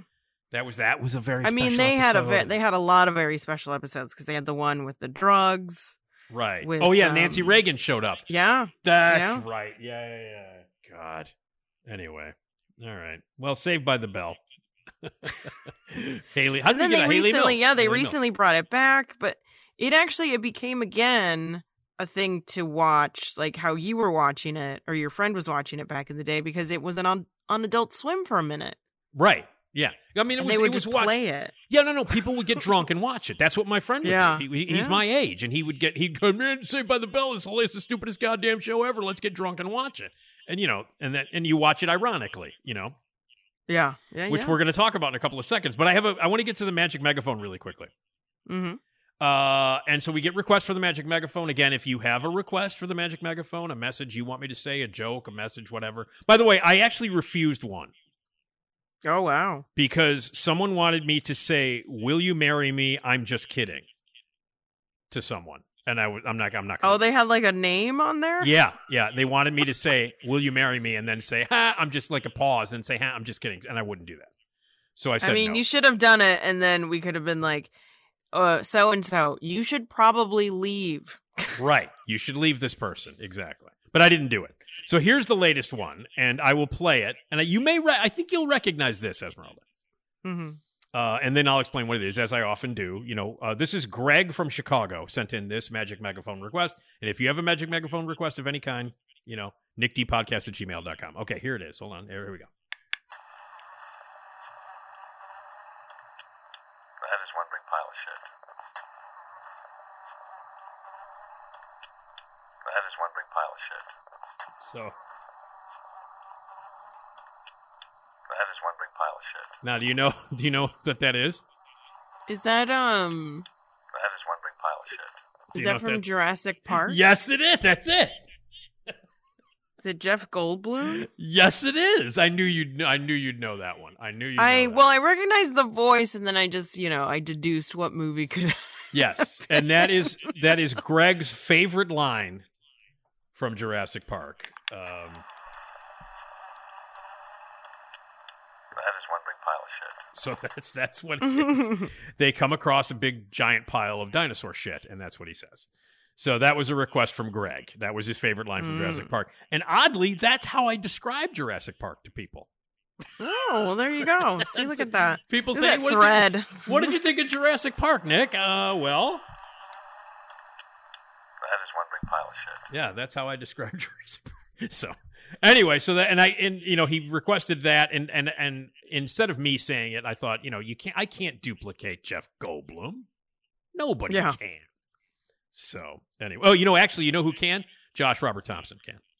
Mm, uh, yes, there he you can. He does a, a, a magnificent uh, Jeff Goldblum. So anyway, all right. Um, so we were talking about like watching, um, you know, Saved by the Bell, ironically, and laughing at it because you know it's bad, but Mhm. you'll watch it.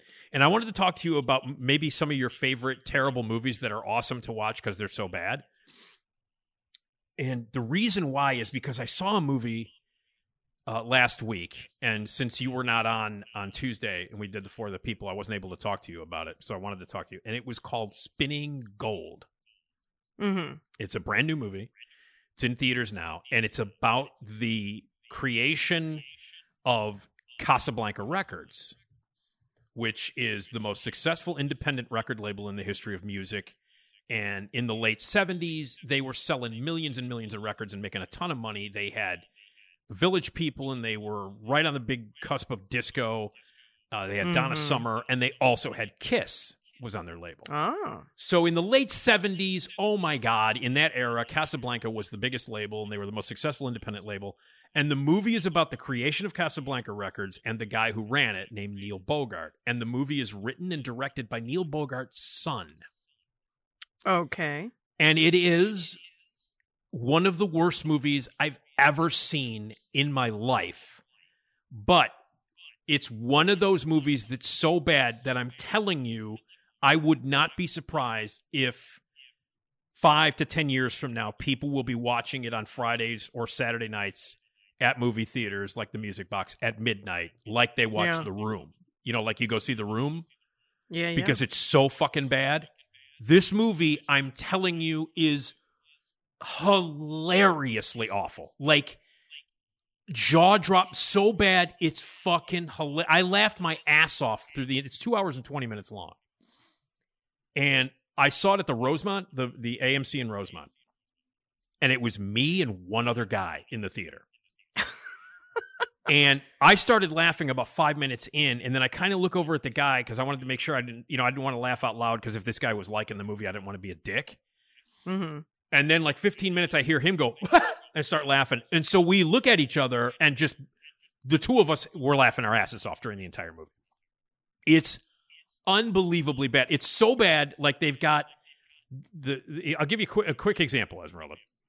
I'll give you some examples. They did not use the actual music, like the recordings by Donna Summer or by Kiss or by you know um, uh, Bill Withers or by the Isley Brothers uh, or the other people. They did like karaoke versions where they had the actors sing the songs. Oh no. The lead actor is a guy named Jeremy. Uh, uh, well, shit, I forgot his name. Jordan. Is it Jordan? Yeah, Jeremy Jordan. Uh, worst worst lead performance I've seen any human give in probably 25 years, and he plays Neil Bogart. It is one of the worst perform. The everything about this movie. He, uh, uh, uh, the wigs are bad. The mustaches are bad. Um, the costumes are ridiculous. It was all financed by the Bogart family, so it was all horseshit. It's all lies. It's even more historically inaccurate than Bohemian Rhapsody. Oh boy. It's so bad that they could not get the rights to the actual real makeup designs that Kiss uses. So the makeup is wrong. Wow. I'm not kidding. They, in, That's wow. in the first scene in the movie, it's the one of the first scenes in the movie is like when they launch Kiss at a party, and they Mhm. show Kiss, and I'm like, wait a minute, that's not, that's not because I used to be a Kiss maniac when I was a kid, and and Yeah. I'm like, that's not the right, and the makeup is wrong because they could not get the rights. Kiss would not give them the rights to use the makeup, so the makeup is is wrong. Now, do you think that's because he didn't like they ended on a bad note? Uh, my guess is yes. And by the way, I don't know. I mean, the guys who play Gene Simmons and Paul Stanley in this movie are, I mean, again, uproariously miscast and horrible and bad. And I don't know what if they've if the real the guys from Kiss like Gene and Paul have made statements about this movie. But I'm certain Mm. that they are going to try and distance themselves or trash this thing as much as possible. Here's how bad it is. In in more than one scene, Esmeralda, uh, Neil Neil Bogart was very very white. And there are scenes in this movie like he basically uh, teaches Gladys Knight how to sing and rewrites Midnight Train to Georgia, according to this movie. he, he makes Bill Withers more soulful with his notes. Oh, sure. He's the he's the white guy responsible for making the Isley brothers funky. And I'm not kidding. This is the this is the shit that they assert to be fact in the movie. It's unbelievable. And there are musical numbers, like it ends with a musical number, like a fake musical number. It is so bad and so poorly acted on every level that it is one of these movies, like The Room. It's like Plan 9 from Outer Space bad. I'm not kidding. It's like that level of ineptitude, bad acting on every level that you can't help but laugh your ass off while you're watching. I'm amazed that they were able to even get the Kiss name. Well, Casablanca, I don't know what the deal is. I mean, Casablanca, I believe, the you know had still had a certain amount of rights because they were they were sold to Polygram at one point, and that's mentioned at the end Mhm. of the movie. They were sold for like five billion or some shit. I don't know. But I know that like Casablanca has a certain amount of rights to things. Like they have rights to the music, but they don't have rights to the actual performances. So they can do versions of the songs, but they can't play the real version. So it's not Kiss. When you hear Kiss, it's the actors. You know what I mean? It's not uh, uh, the Village People. You know what I mean? It's bad karaoke versions because they couldn't get the rights to play the actual versions of the songs. Yikes. It's so bad, Esmeralda. I laugh my. ass. And by the way, um, uh, uh, uh, Jay Pharoah is in this movie. Chris Redd is in this movie, um, and Michael Ian Black. And I'm convinced. And Michael Ian Black, by the way, plays Kiss's manager in the movie Mm-hmm. with the worst mustache, fake mustache, and hair I've ever seen. Um, and I'm convinced that those three guys are are playing it like they're in an episode of Drunk History. You know what I mean? Like it's like they read the script and said, "Let's just do Drunk History." And I'm especially Michael Ian Black because Michael Ian Black has been in like 25 episodes of Drunk History. Mm-hmm. And he plays it exactly like he would play it if he were in Drunk History. I'm telling you, this movie, Spinning Gold, I actually, when I reviewed, because I reviewed it on Cochrane Show, I said, mm-hmm. people, you should see this, but go with a big group and have a bunch of cocktails beforehand because it's so bad. It's absolutely fucking uproariously hilarious. And then that got me to thinking about other movies that are so bad that they're funny. Now, do you have any that, that like of your favorites that movies that are so awful that they're hilarious? Do you have some that, that you've watched? Um, so I actually just saw it again recently and I had to stop and watch it because I was like, this is just terrible. Yeah. Uh, which speaking of Saved by the Bell, Showgirls. oh man, yeah, that's a classic. That's that's exactly what we're that talking about. movie is just truly off like just watching just the dialogue Yep. and the little um just that storyline and then uh, Elizabeth Berkley's acting is just So okay. bad. We're all so bad. No, that's exactly the kind of movie I'm talking about. And and and seriously, Spinning Gold is on that level. It's showgirls Yeah. level. I'm not kidding. It's showgirls level. I w- w- uh, my friends and I used to watch um the we used to watch the two movies that starred Lou Ferrigno as Hercules. mm, hmm They're the wor- I'm telling you, they're the, they're the funniest goddamn movies you'll ever see. They were like uh, an Italian director directed them, so they're badly dubbed. And hurt, you know, and obviously Lou Ferrigno's voice is dubbed, and it's like, and he talks like this. That's like the voice. a curse on you. Uh, and and my friends and I would watch Hercules and Hercules two. They were eighties. They came out in the eighties. Uh, Hercules came out in Mhm. eighty three, and Hercules two I think came out in eighty five. And the two Lou Ferrigno Hercules movies to me are like upper level hilarious bad. Yeah. Um, now there are some other ones that that that that because you watch a lot of your a lot of movies that you watch you laugh at, correct? Yeah. A lot of move and they're considered terrible. um uh also recently saw it again. Uh Masters of the Universe. Oh, Lou Ferrigno. No, no, no. That's uh, uh, No. uh Dolph Lundgren. Dolph Lundgren, right? Yeah. And Frank And Langella Frank- is yeah. I was we were actually we were watching uh the second GI Joe movie and we were just like what is this even like who are these people in it and why is the rock here? Uh and I was just I was commenting how like I wish they could they would do a He-Man and I was like wait a minute they did do it and it was amazing. Yeah. Yeah. Yeah. Yeah. That was a that was a that was a Golan Globus. That was a Cannon movie. oh my Um, god. But yeah. the just the that that movie was No, that's Oh. that's perfect. That's exactly. Um, you know, I mean, there, are, there, God, there are so many, but I mean, for me, you know, the the ultra bad movie of all time is Fever Pitch, uh, not the one with Jimmy yeah, Fallon. No, you yes. I lent you that to you. turned us on to yeah, Yeah. you turned us on to Fever Pitch.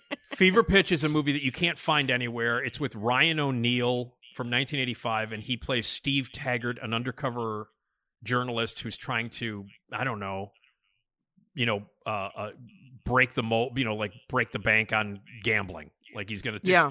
Yeah. and uh, it is literally the best worst movie of all time. Uh, uh, uh, that is one I've seen a million times. It's, I mean, you've seen it. It's unbelievable. Mm-hmm. Doesn't he level. like he becomes a? Does he become an alcoholic He he's an alcoholic and eventually? yeah, he's an alcoholic and a gamble. He, he's addicted to gambling as well. And then in the end, it just kind of turns into like a made-for-TV movie. At, at the end, he's where fine. he's like, Oh, yeah. and I fixed it. Yeah. Like, oh, there's like a- okay. oh, it's unbelie- It's unbelievable, and in just the situation. I mean, it's seriously fever pitch, and it's it's very very difficult or impossible to find. And it's not the British movie based on the Nick Hornby book, and it's not the American version of that with Jimmy Fallon and Drew Barrymore about the Mhm. Boston Red Sox. This is about gambling with Ryan O'Neal. It is it is I think the the best worst movie ever made. Like the funniest worst movie of all time. hmm I mean, Jesus Christ. But I'm telling you, Esmeralda, if you're looking for just like to to to, to goof off, spinning gold, man, I'm telling you, it's so funny. it is so funny. Um, another one that I well, I I'm a big fan of. Um, there's a few '90s movies that Okay. uh, I really enjoy that are fairly terrible. Um, and I think it's just because of the time that they came out in, Okay. but they're not inherently bad, in my opinion. Like Virtuosity, Oh no, that's a bad movie. Yeah. love that movie. Uh, that's Russell. It's- yeah, but Russell Crowe is so good in it. Yeah. Yeah, he's the bad guy, right? And is is that is that Mhm. Denzel? Is that a, that's Mhm. Denzel, right? It's Oh, Russell Crowe, Denzel Washington. Oh my god. Okay. Um, but it's just like it's it's. I think it's bad because the technology, quote unquote, that they're Right. using and stuff is just so ridiculous. well, that's like watching now. Have you? When was the last time you ever see the Lawnmower Man uh, I've seen bits and pieces. with Pierce Brosnan and Jeff Mhm. Fahey? That was like a virtual reality. Oh my god! I remember it was cutting edge, like in '91 or '92 when it came out. right. Same. And again, another movie that I love, I love, love, love, is Hackers. Okay, now it's so silly. it is ridiculous. But it's just silly, like the the things that they're doing in it, and then Yeah. how they talk. It's like, okay, yeah, I actually I, that one. I that's a guilty pleasure of mine. That one I, I uh, and that's like early I Angelina Jolie. Uh, she's great. Yeah? and isn't Yeah, uh, sick, yeah. sick Boys in that too? Right? he is Jonny oh, Lee Miller. Fucking a. Okay, I believe that's where they they met and they got married. They did. They were married for that Mhm. t- time, weren't they? Matthew Lillard is in it. That's right. Yeah, Matthew Lillard. Holy crap. Yeah, there's yeah, Hackers is one of my top films. Yeah, yeah, yeah, yeah. I can see that.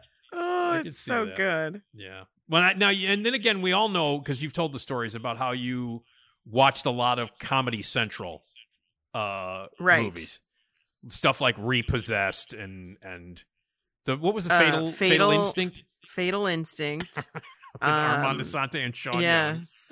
Uh, Dracula, Dead and Loving It. But mind you, I also I love I love a, a parody movie. Yeah. Yeah. Uh, yeah, yeah, so I will Yeah. sit there and watch. yeah. Well, those are those fall into the category, yeah, uh, of of so bad they're good. I mean, where you just laugh your ass off at how bad it is. Yeah, I, will sit there and I will if it's on. I'm like, and we're watching it. Yeah. And this and you know like the the He-Man one is perfect. It's really interesting because like this Super Mario Brothers movie is a fucking nightmare. This new one, the animated one. oh God, It's yeah, so so bad, but not fun bad. You know what I mean?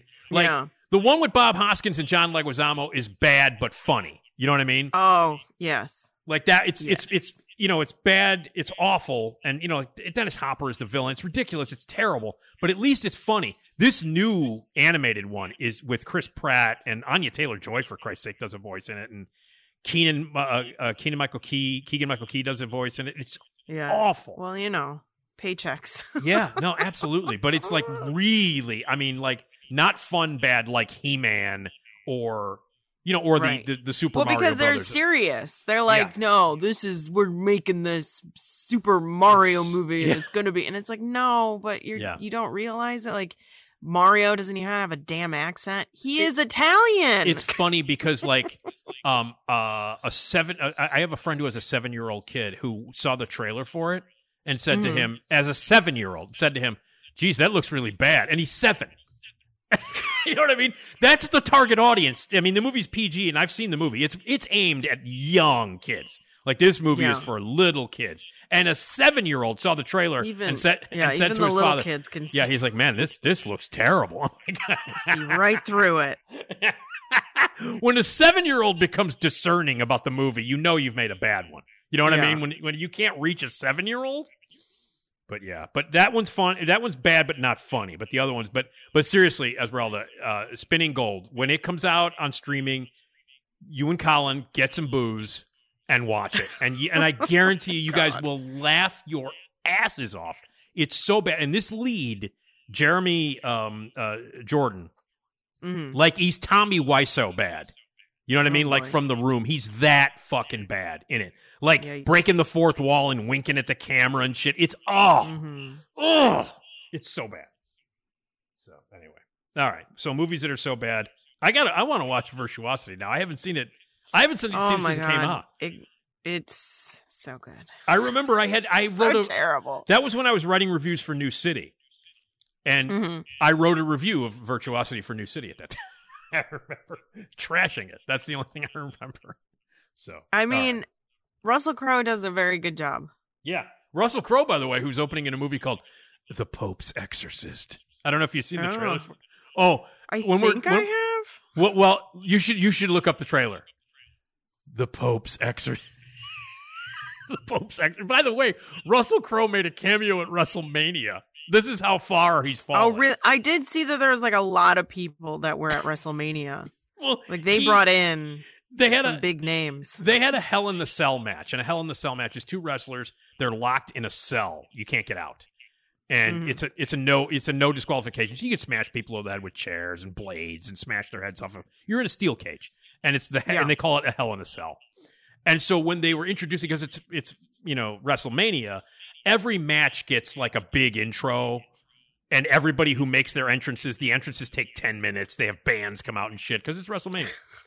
Yeah. So Russell Crowe is on the Jumbotron going, In my new movie, The Pope's Exorcist, I deal with hell. You know, and he introduced the Hell in the Cell match. Russell I mean, he has. You know, you got to do that cross promotion. Oh, it was so funny. It was so funny. And like, you know, like and at the bottom of the screen, like it says this this is sponsored by the Pope's Exorcist. So you see the logo for the Pope's Exorcist during the match. Mhm.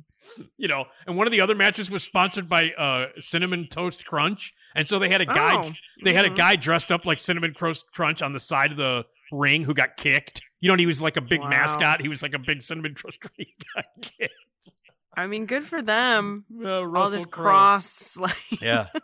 Uh, in the Pope, and they're like, this is the guy who's won an Academy Award, the, the Pope's Exorcist. So, anyway, all right, we got to we got to taste some candy here. We got one candy Yes. here now that we're going to taste, Mexican candy, Mhm. and this looks like a tamale, but it's not.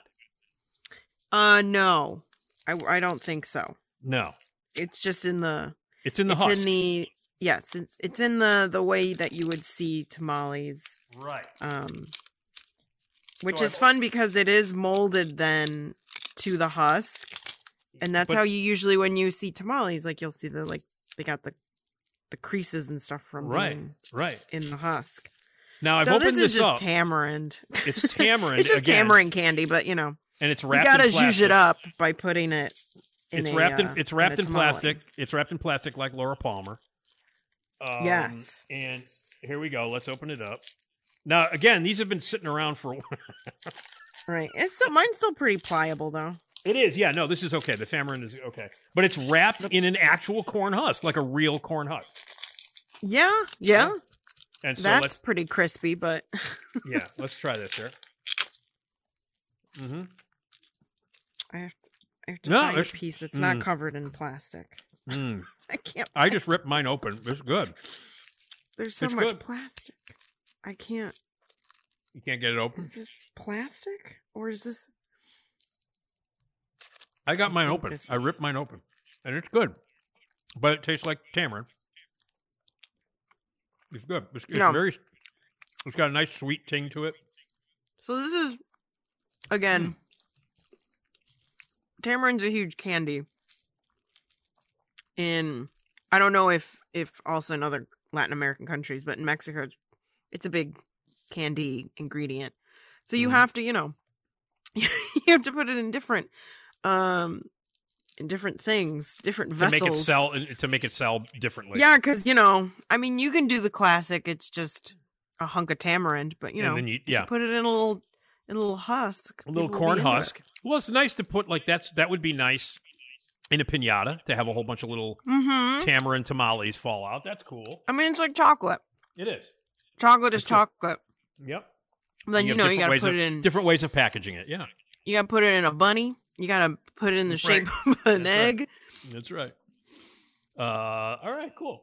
Okay. Um, so look for that if you want to if you want to buy that. It, it comes in a, in a in a tamale husk. So there it is. And this one's this one's like natural because there's like bits of. right. It's it does have Like- a crunchy texture to it.